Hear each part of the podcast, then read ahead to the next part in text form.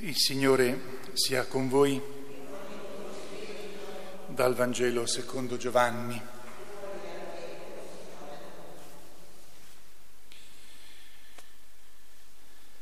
Gesù si manifestò di nuovo ai discepoli sul mare di Tiberiade e si manifestò così.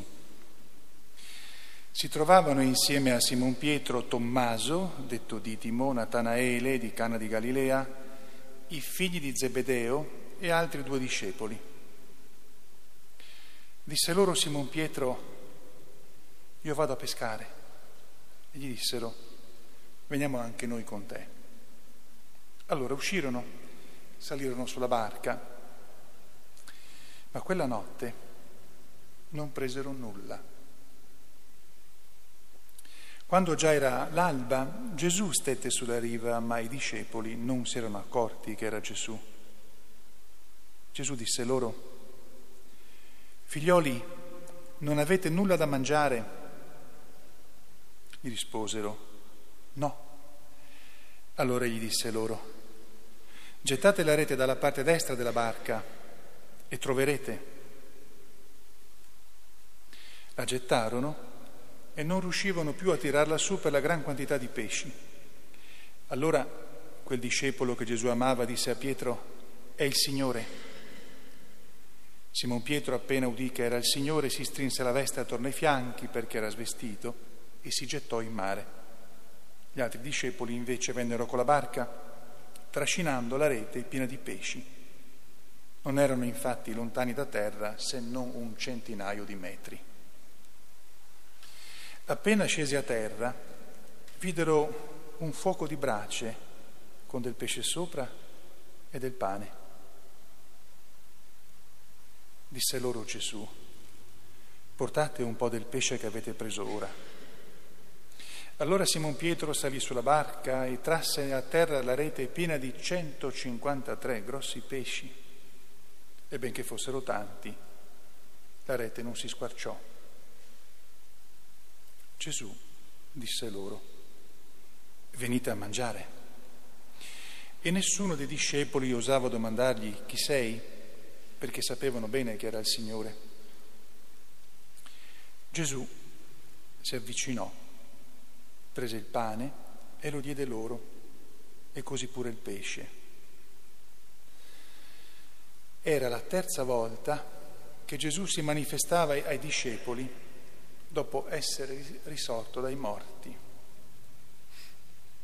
Quando ebbero mangiato, Gesù disse a Simon Pietro, Simone, figlio di Giovanni, mi ami più di costoro? Gli rispose, certo Signore, tu, tu lo sai che ti voglio bene. E gli disse, pasci i miei agnelli. Gli disse di nuovo per la seconda volta, Simone, figlio di Giovanni, mi ami? Gli rispose, certo Signore, tu lo sai che ti voglio bene. Gli disse, pascola le mie pecore.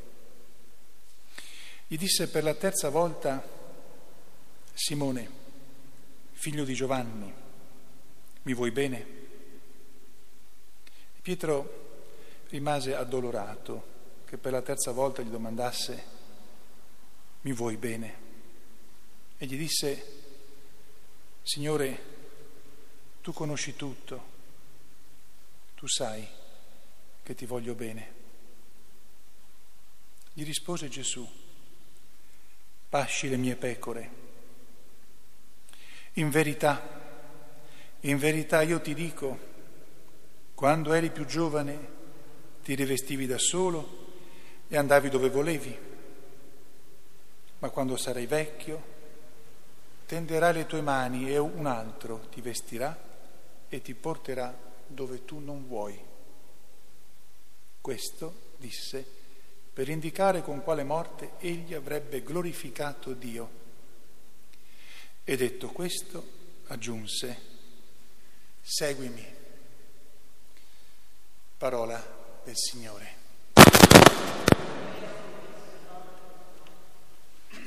Alleluia.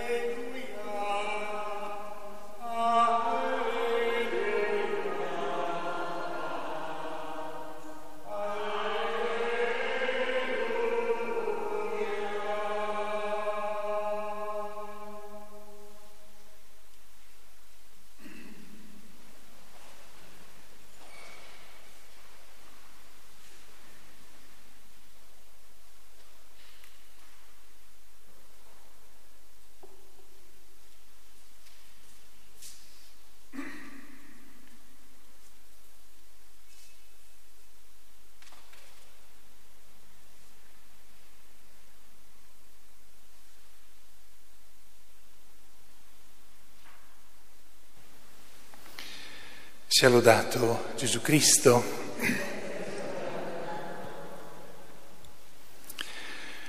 Ieri sera, come faccio ormai spesse volte, scusate, ieri sera come ormai faccio spesse volte, dicevo che sul Vangelo di oggi ho scritto talmente tante cose importantissime sul terzo libro che non serve che le ridica, quindi dovete soltanto leggere quello che ho scritto sul libro.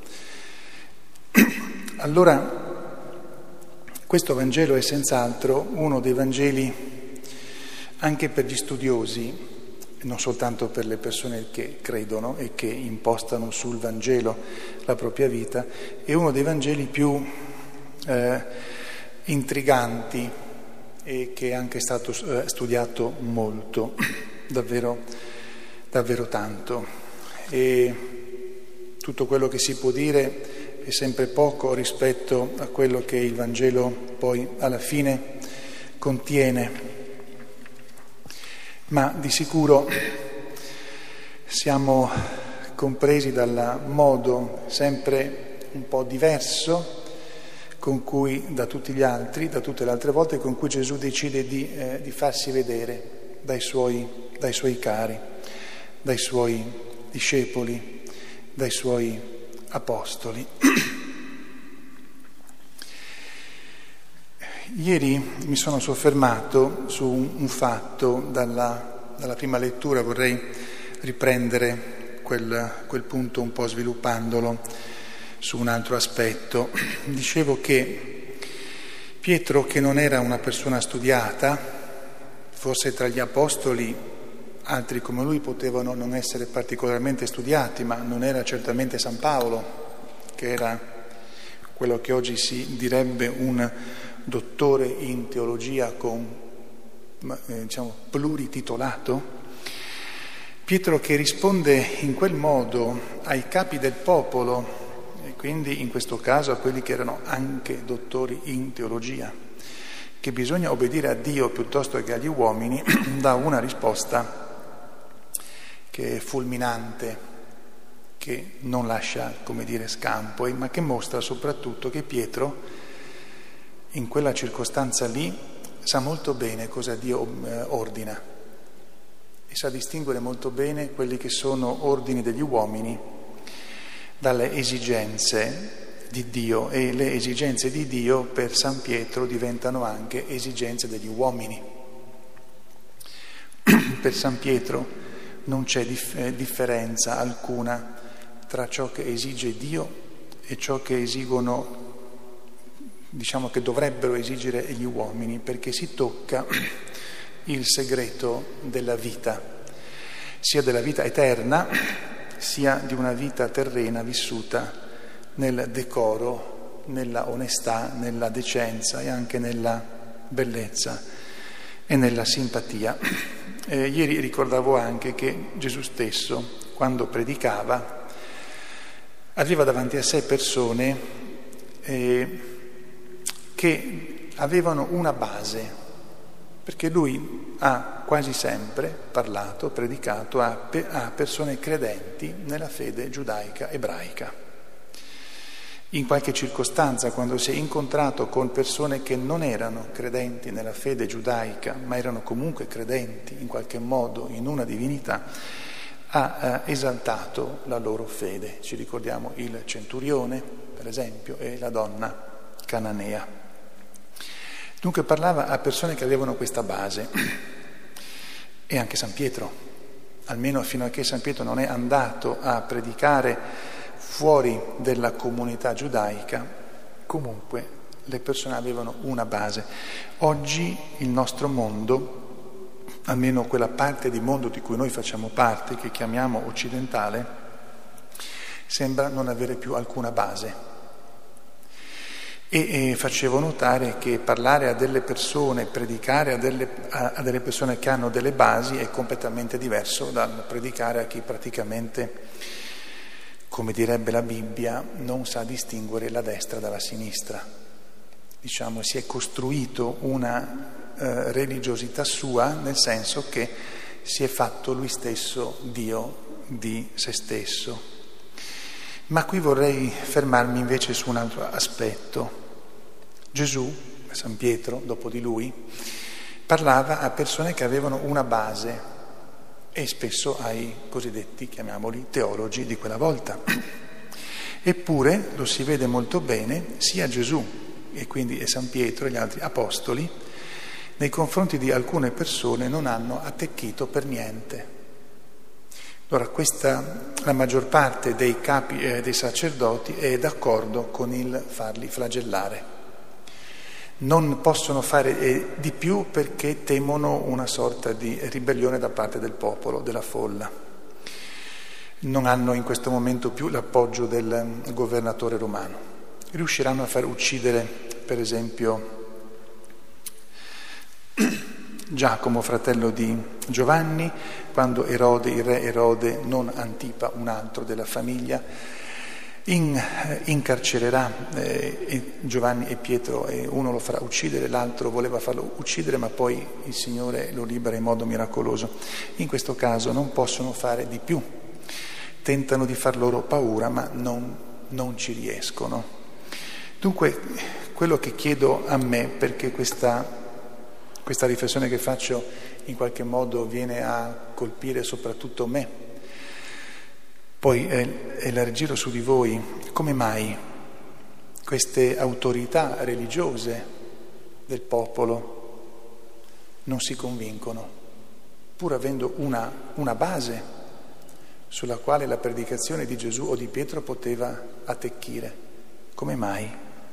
Sono i eh, misteri del cuore umano, ma una cosa è abbastanza evidente da come i fatti vengono descritti e da come poi accadono. C'è superbia, orgoglio e attaccamento ad un certo potere.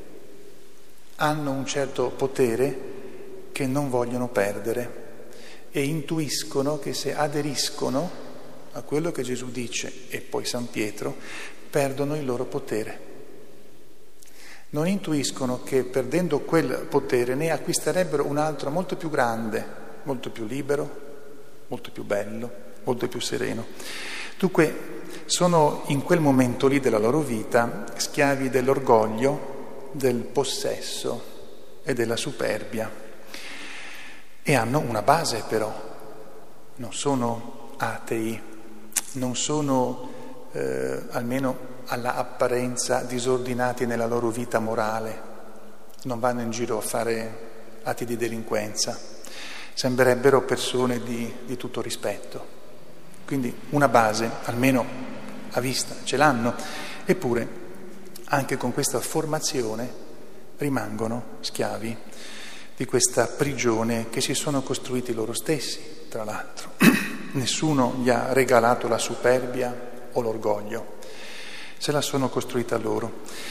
Allora, dinanzi a tante situazioni della nostra società di cui noi non abbiamo colpa ma che subiamo, mi chiedo comunque dove io, eventualmente voi, abbiamo qualcosa per cui eh, siamo formati ma non, ci sfugge qualcosa, non, eh, siamo, potremmo diventare impermeabili alla predicazione di eh, Gesù o comunque non accoglierla tutta fino in fondo. Questo un po' mi fa paura, prima di tutto a me, per me, perché io una certa formazione l'ho ricevuta, evidentemente. Eh, non sarei qui se non avessi ricevuto questa formazione. E quindi mi chiedo, eh, mi dico, e forse piuttosto dovrei pregare il Signore perché eh, mostri a me quei punti in cui posso essere attaccato nell'orgoglio, con, con, orgoglio e con la superbia, a, delle, a una sorta di diciamo, potere, a delle, a delle mie sicurezze e lì allora, una volta che me le fa vedere anche che mi aiuti eh, a combatterle. Questo è della nostra vita, di tutti di noi, nelle piccole cose o nelle grandi, perché davvero è vero che la società di oggi quella nostra è disastrata, ma è anche vero che forse in me, in qualche altro di quelli che dovrebbero sanare questa società, magari c'è poca santità. E quindi posso anche condannare la società nella, nella quale vivo, ma se non ho molta santità dovrei dire di che cosa mi voglio lamentare. Dunque a Maria Santissima mi rivolgo e a San Giuseppe, oggi è di obbligo, perché mi accompagnino, ci accompagnino a riconoscere dove siamo in qualche modo arroccati in una prigione che ci siamo costruiti noi, che ci impedisce di, di accogliere fino in fondo il Vangelo di Gesù e anche di testimoniarlo con tale libertà e semplicità e anche profondità per cui portiamo un po' di luce società, nella società dove viviamo. Sia lodato Gesù Cristo.